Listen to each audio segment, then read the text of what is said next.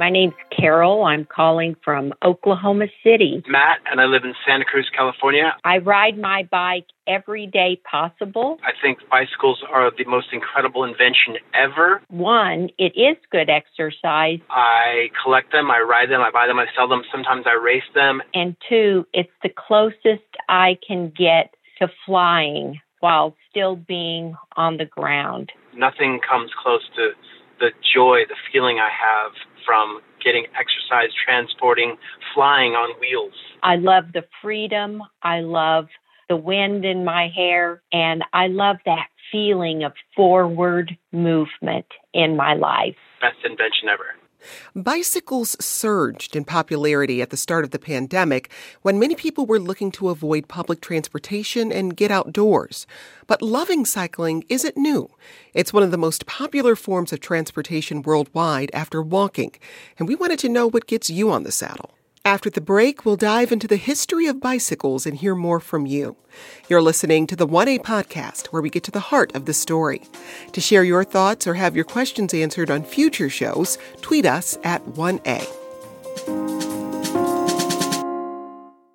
This message comes from NPR sponsor BetterHelp. Life can be overwhelming, and many are burned out without even knowing it. Ongoing struggles in any of life's roles can lead to fatigue and feeling helpless. Prioritize yourself by talking with someone. BetterHelp Online Therapy offers video, phone, and live chat sessions with a professional therapist. Be matched with your therapist within 48 hours and get 10% off your first month of online therapy at betterhelp.com slash 1A.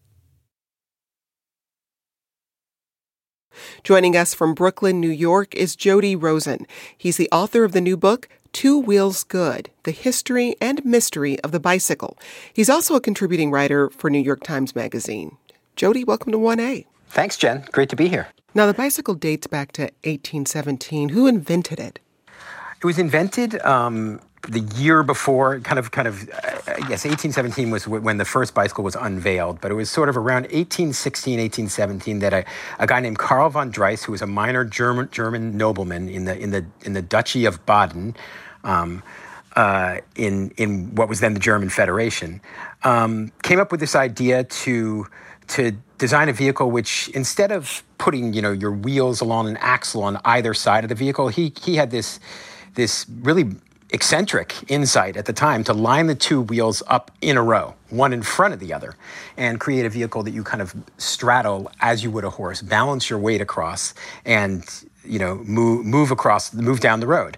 Um, that first bicycle, the one that um, that Karl von Drais invented in 1817, he called it the the, the Laufmaschine, which means the running machine. Uh, the reason he called it that is you literally kind of like straddled your your put your body weight across it and ran. It didn't have pedals, so it was a it was a push bike. It was a bike that you scooted down the road with a kind of ice skating motion. You, you know, you kind of you kind of scooted your feet uh, against the pavement to propel it forward. Mm-hmm. A little bit like those, in fact, a lot like those balance bicycles that you see children using to learn to learn to ride as a sort of starter bike these days. Those little wooden machines that that also lack pedals. Yeah. So so it was it was it was a kind of you know, it wasn't exactly a bicycle in the sense that we have a bicycle to, that we have a bicycle today because it, it, crucially lacked these pedals, but it was definitely the, the very first bicycle-like device that was ever invented, and it, it, it launched the, the age of the bicycle. Here's Mark in Ann Arbor, Michigan. I have a most unusual bicycle. It carries a real piano on it. It weighs 625 pounds with the piano on it, and we've ridden the bicycle uh, 3,400 miles in different uh, regions of the U.S. in order to promote uh, kids' access to arts and athletic. And I just want to say that it's been a thrill of a lifetime for myself to be able to ride this unique contraption uh, and surprise people with gifts of joy Mark calls his bike Mr. B's Joybox Express, and he told us he likes to ride around Ann Arbor and Detroit and joy bomb people on the streets. Jody, so many people associate bicycles with joy and freedom, but you call your book a tough love history of the bicycle. What are some of the complexities in the history of how bicycles have been used?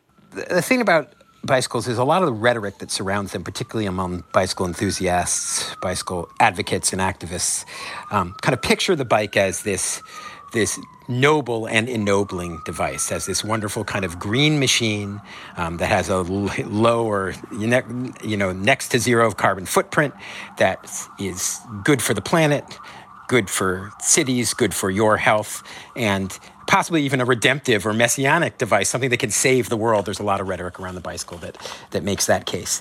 And I don't want to poo poo any of that. I love bikes too, and they are wonderful machines that can do a lot of good for this world and especially for, for the cities we live in. But, um, but that, that sort of rhetoric is complicated by the actual history. When you look at the history, some of the pieties around the bicycle as this this good this good thing over against the bad car um, are are are challenged. So. So, if you look at the way that the bicycle arrived in many places in the world, it first arrived um, ridden by soldiers and by missionaries or prospectors or other people who were kind of um, impinging on indigenous lands in the age of empire. This is true in Africa. Lots of colonial agents in in you know European colonies used the bicycle um, both to get around, but also to d- wage wars of conquest. So so we have to kind of look at that picture. Also, um, there's a there's an extremely dark chapter in the bicycle's history. If you look specifically at at at Congo, at the Congo Free State, that is the um, the colony that that that King Leopold II of Belgium established in in in the Congo uh, in the latter part of the 19th century. And, and King Leopold II um, instituted a, a, regime of forced labor, really in, slave labor, in his colony in Belgian Congo. Um, historians estimate that some, somewhere between 10 to 20 million Congolese Africans died in that um, in that brutal regime. So we have the bicycle, uh, you know, implicated in this horrific humanitarian and ecological catastrophe. So my point, my larger point was simply that if you look at the, the history of the bicycle, just like if you look at the history of any machine in this world, it's not only a noble and ennobling tale. There, there are these complexities. We see these continuing today because, um, on the one hand, you know, bicycles, as I say, are very good for cities and are great for public health and for the environment. On the other hand, um, scholars have shown, academics uh, policymakers, people who study these things, have shown that, for instance, bicycle paths are often correlated with gentrification and the predations of real estate developers. So there are there are complications along the lines of class and race in our cities today, in which the bicycle is is likewise implicated. So it's it's it's it's a, a muddy picture as it is with any real thing in the real world, and and I tried to bring some of that perspective in in my book on the bike. Well, I, I want to stay with this surge in popularity in the 1890s around bicycles because while they were popular, many at the time also questioned their value for society. Here's a newspaper excerpt from 1897. This is from the Montana newspaper, The Anaconda Standard. The bicycle is a menace to the mind. It annihilates the reading habit. The reading rooms and libraries, as compared to what they used to be, are deserted. It is a menace to the health. It provokes heart disease, kidney affections, consumption, and all sorts of nervous disorders. It is a menace to the domestic virtues. It breaks up and destroys the home. The children are turned into the street or left at home to look out for themselves while father and mother go spinning. It is a menace to morality. It makes women immodest. And when a woman throws off the beautiful reserve which the Almighty has placed around her, she stands on dangerous ground. There is no telling what a woman will do after she has lost her womanliness. The bicycle opens the way for everlasting ruin to a multitude of young men and women who might otherwise escape. And again, that's an excerpt from a newspaper uh, written in 1897. And thanks to 1A producer Chris Remington for his voice acting work there. Jody, how widespread was the bicycle moral panic at the turn of the century? Oh, extremely widespread. I mean, the, the, the, context here is simply that the bicycle itself was so popular in this period and kind of hit hit the 1890s like a like a lightning strike. Um, you know, the the it, its its effect is comparable. Well, if you to something like the transformative power of the internet, or you know, the way rock and roll or jazz, um, the the sort of the sort of social transformations that were engendered by the arrival of the bicycle. So, um, if you 1885, that was the year we sort of we've got this this finally a, a beautifully engineered modern bike, what was called the safety bicycle at the time, because it was it was safer than earlier models, um, and suddenly it was not only um, easy to ride one of these things, but affordable and available to the masses. Where earlier bikes were kind of were more expensive and were kind of like a, a status symbol for wealthier people. Um, and so what you had was suddenly millions of people were on bicycles, especially in the United States and, and Western Europe, and crucially, many people who previously hadn't had access to that kind of personal mobility, who who had to walk on foot, foot or take public transportation, suddenly could zip around on bikes.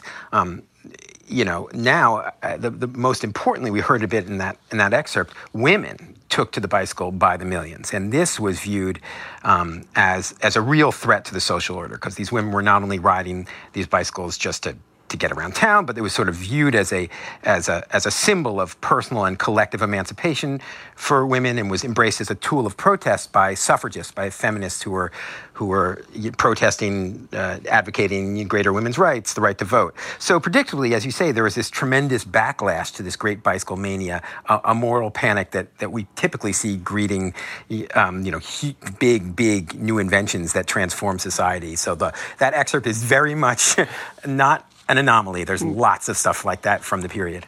Susan B. Anthony once said the bicycle, quote, has done more to emancipate women than anything else in the world, end quote. Jody, how did bicycles help pave the way for women's rights?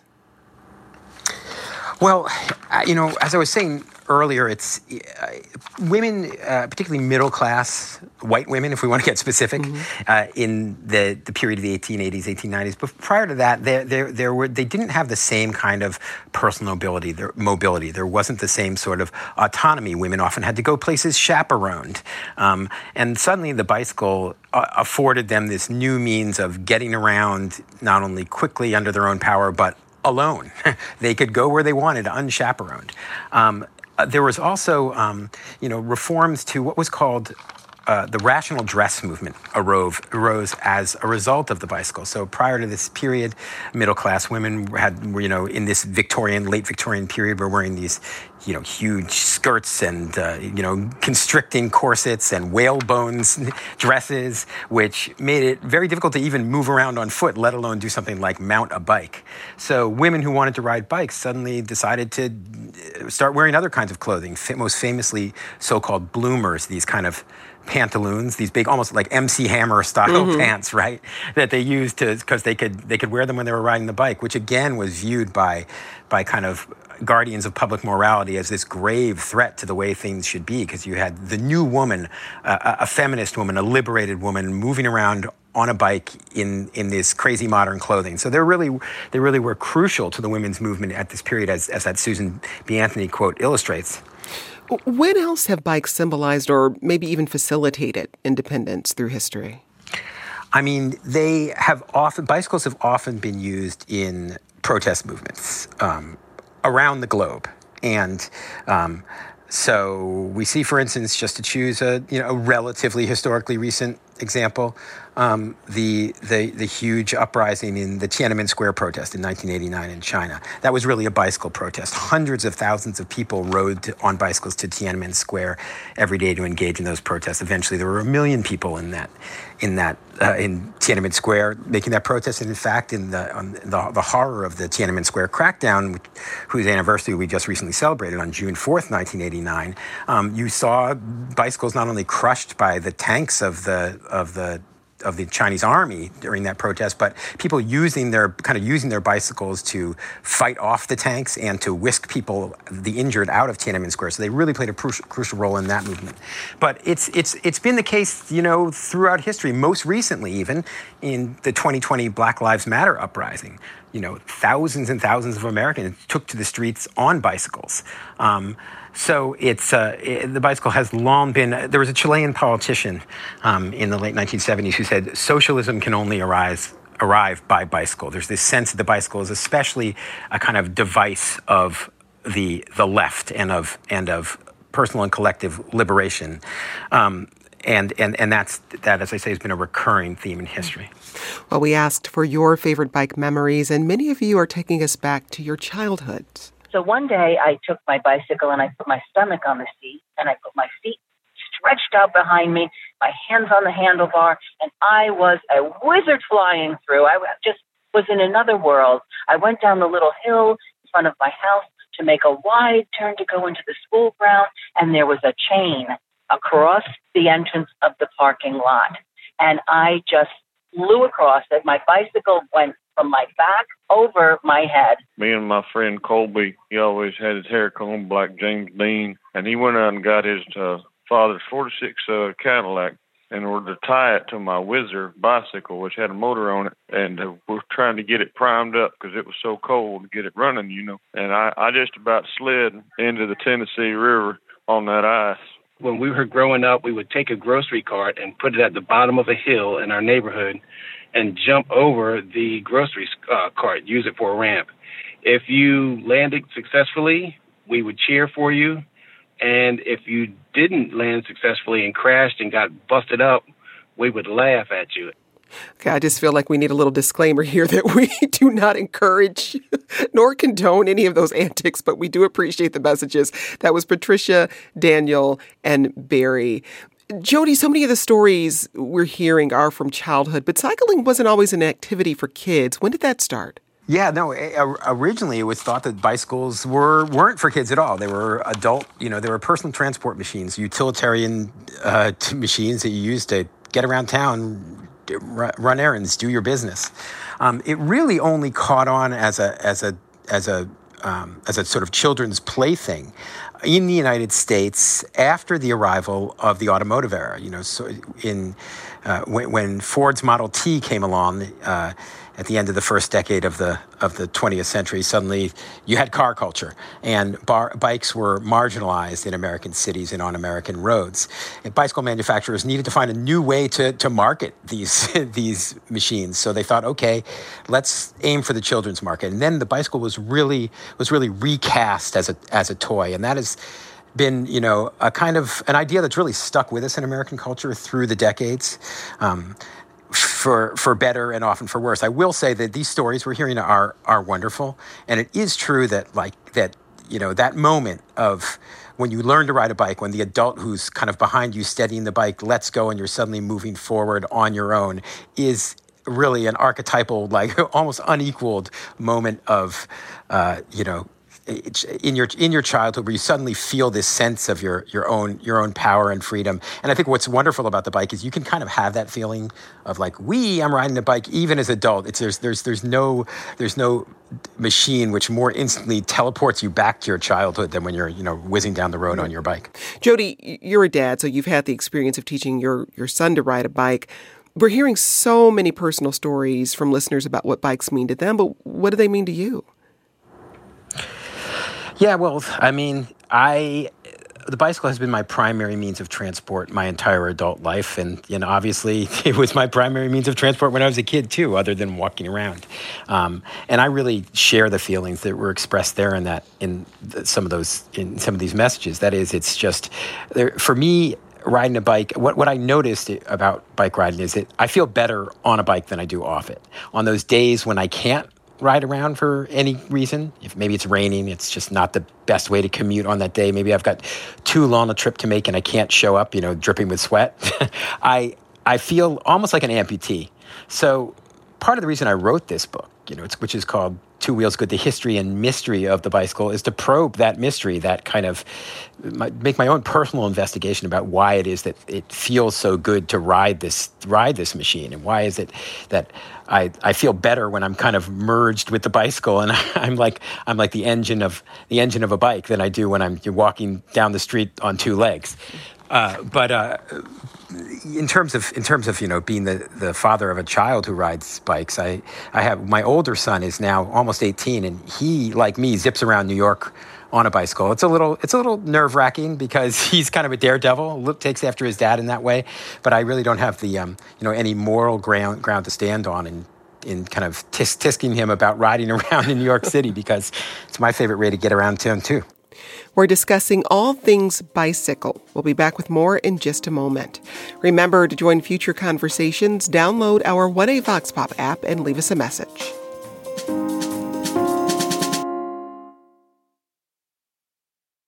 Let's get back to the conversation with this message from one of you. Hi, my name's Larry. I live in Florida.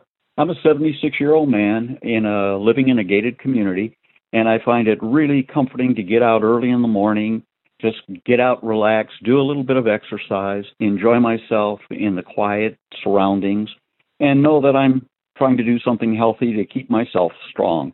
That's pretty much what it takes to get on a bike, just wanting to do it. Thanks for that message, Larry. And another guest joins us now to explain the issues bike riders face on roads today. Danny Harris is the executive director of Transportation Alternatives. That's a biking, walking, and public transit advocacy organization in New York City. Danny, welcome. Hi, Jen. Great to be here. So, COVID ushered in a cycling boom. One in 10 American adults who hadn't been on a bike in more than a year reported getting back on the saddle. I include myself in that number. Trail ridership tripled in, in March 2020 over the previous year, and the surge in demand triggered a bike shortage. What did that boom look like in New York City, Danny? Well, in New York City, it really was transformational. It, it, was building on, you know, decades of advancement in both bike infrastructure and, and working to break car culture that created an invitation for New Yorkers to move around by bike. You know, the challenge with these things is that, you know, Mayor de Blasio once told New Yorkers, bike or walk if you can. The if you can is the incredibly important piece of this bike boom because the two biggest reasons that people don't bike, one is because of bike safety, and the second is because of the absence of bike parking. So you had more people accepting the invitation, and you had the city failing to meet the needs of New Yorkers who were accepting the invitation to move around by bike. So, what has that meant for the work you do? Well, for bike advocates around the country, what we're seeing is really these two trends. One is a, a tremendous bike boom, and as you mentioned, uh, both in terms of walking into any bike shop or just looking around and seeing more people biking. And on the other hand, you have rising traffic deaths, and especially more people are dying biking. And, and part of the reason for that is because vehicles are getting so much larger. You know, you look at something like the GMC Hummer EV, and while it may be good for the environment, it, it's almost 10,000 pounds, and it's actually too heavy to cross the Brooklyn Bridge. So you have this arms race, especially among auto manufacturers, of, of building larger, more powerful vehicles, and also more people, especially like my children, accepting the invitation to ride around by bike and the absence of protected bike infrastructure to protect our most vulnerable road users. Well, we heard from many of you who were also a part of the recent bike boom. I learned during the pandemic that an hour a day on my bike completely changed my state of mind. Now I try to bike 60, 70 miles a week.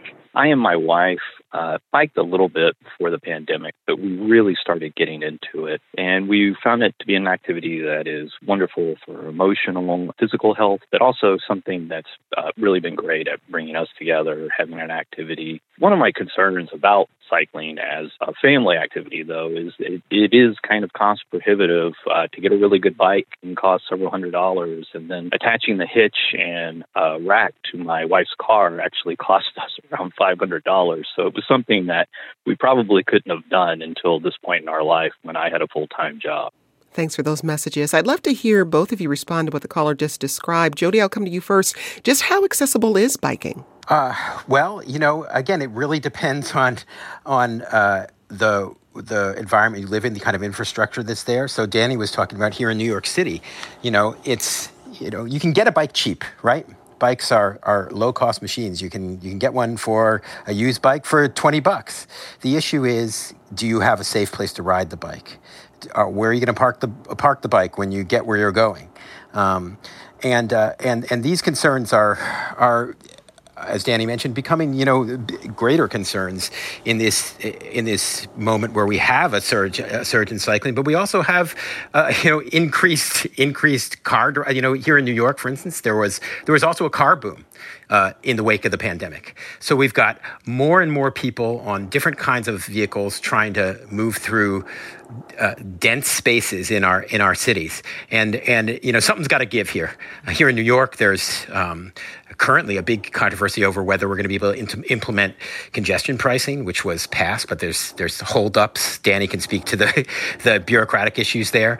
Um, we've got more people now embracing the e-bike, which is really a big, uh, a, a, revolutionary new device. These are these these motorized bikes with electric motors. So it's it, there there there are more ways for people to seek trans, transportation alternatives these days on two wheels and and otherwise, but. It really is an issue of infrastructure and safety, and that's something that we have to look to our our lawmakers, our elected officials, to um, to help us rectify, or else we're going to have we're going to have increased problems and increased deaths and injuries.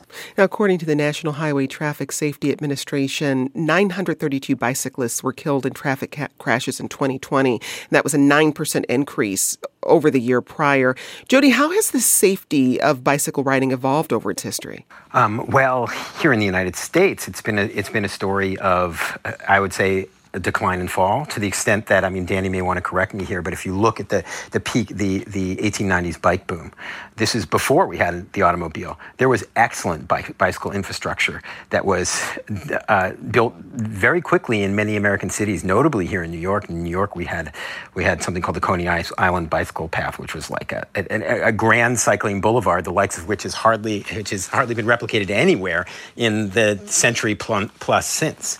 Um, but what we really, the, the, what the story is, is a story of car culture um, taking over, and that, and that, let's be clear about what that is. It's really, it's really been the marginalization of the bicycle, not just as kind of an idea, as a, you know, not just, not just something that has been you know, construed as more of a toy or a children's thing. They, they've been literally pushed off the roads because there's simply no room for bicycles in cities, which are environments which are especially, you know, that's where you should be doing something like riding a bike to get around is is in a city. So parking spaces are taking up the the the room that could be used for bicycles and this is this is written into our statutes the the, the laws privilege car culture too. So it's been a it's been a it's been a, a long story of uh, difficult time, increasingly difficult times for bike riders, even as we've seen millions and millions of cyclists embracing the bicycle and wanting to ride through a number of different bicycle booms that have arisen through the decades. Beyond the question of, of car culture, I'm curious to hear, Danny, what debates arise in communities that are looking to put bike lanes in place. Well, look, I you know part of the challenge of the debate is that it becomes do you want safety or not, as opposed to your neighborhood needs to be safer, and here are two or three options about how it could be. So you can take a place like Atlantic uh, Atlantic Avenue in Brooklyn. Atlantic Avenue had 10 fatalities just in the last year. The last year was the deadliest year in New York City in almost a decade. So the, the point is that when that happens in any city where you already have the data and the tools about how to make conditions safer, the conversation with the community should not be do you want your neighborhood to be safe or not safe and then let them vote on that especially when more people are dying it should be we want to make your neighborhood safe and let's consider the various ways that we can do that so it might be that you, this is a neighborhood that also needs additional street trees because it's too hot or it's a it's a naturally occurring retirement community and you want more places to sit or you know some of these other type of amenities that can be built in addition to these safety improvements. And you know, right now we live in a situation where you know bike advocates, safe streets advocates, are still having to fight trench warfare, block by block, neighborhood by neighborhood, even when we have the proven tools. And unfortunately, because of the lack of political will at the top, and also you know understandable pushback at a community, that you know we still are not at a place where we think of our bike or public transit network like our roads. It, it would be un- unfathomable in any in any community not to have a road that would take you there. Why don't we think the same way about a sidewalk, a protected bike lane, a bus? I mean, we should be thinking of all these things in tandem. Secretary of Transportation Pete Buttigieg spoke to the League of American Bicyclists in April. He said money from the infrastructure package would help America more bike friendly a big part of expanding the use of, uh, of bicycling as, as a means of commuting, as well as just a moral imperative for commuting and, and recreational bicycling alike, is to, to make sure that it's safe. And uh, there, there are proven ways to do it. Uh, often those don't get deployed as much as they could be for lack of funding. We are now in a position to bring that to so many more communities. Danny, how will this infrastructure package make America more bike friendly? Well, to, to Secretary Buttigieg and, and to Deputy uh, Commissioner Trottenberg, who also came from New York, you know, a huge thank you for that. And, you know, as you know, this is about political will. You could drop millions or billions of dollars in, in each of our cities. And if you, one, don't have the political leadership that understands this vision of safe systems, of building streets for people, of giving people more options, and is willing to, to build this in every community. I mean, you look at, at uh, having lived in DC for so many years, you know, remember Georgetown opted out of the metro you know, and they had incredible resources. Now imagine all the neighborhoods that don't have the resources and were left out. We cannot have a transportation system that works for some and not others. That doesn't connect everybody. So the money is important. We need the political will. We need it to come from the top, not just in the government, but from every single one of our cities to be focused on building streets for people and prioritizing our most vulnerable. Otherwise, it's, it's money that will not get spent or will not get spent well. You know, Jody, for, for this hour, we've really been focused on on the bicycle's role in, in the U.S., but you, you look at it really in more of a global context. And what do you think we need to understand about the bicycle within that larger context? Well, actually, I think this bears a little bit on that on the conversation we were just having. You know, uh, the the question of safe streets is really I, it's it's important to frame that as an issue of est- equity, justice. Um, it even it even connects to the Black Lives Matter movement. You know, these transit issues hit. Say uh, there there are more more um, the, the roads are worse in communities of color. Um, it's da- more dangerous to be on a bike uh, in a black and Latino neighborhood in the United States, and the police, incidentally, uh, ticket cyclists of color um, at a far greater rate than they do white cyclists. So the reason I bring that up when we're talking about the, the global question is often the, the issue of biking is framed uh, as a as a kind of a lifestyle choice, as something to do with you know good quality of life, as all, as as as you know maybe a, a kind of a yuppie pursuit or a bourgeois bohemian choice. Uh, but if you look around the world, um, bicycle is labor, it's livelihood. And in the global south, which is where most of the cyclists and bicyclists are in Asia, Africa, and Latin America, you have um, uh, millions and millions, tens of millions, hundreds of millions of people making their living riding bikes. And that leads us right back here to the United States because we have our own underclass of working cyclists. So it's all one big bicycling planet, as I say in the book. And that if we start looking in those terms, maybe some of these policy questions will come into sharper focus. That's Jody Rosen, author of the new book, Two Wheels Good The History and Mystery of the Bicycle. He's also a contributing writer for the New York Times Magazine. And Danny Harris, the executive director of Transportation Alternatives. Jody, Danny, thanks for speaking with us. Today's producer was Avery J.C. Kleinman. This program comes to you from WAMU, part of American University in Washington, distributed by NPR. I'm Jen White. Thanks for listening. This is 1A.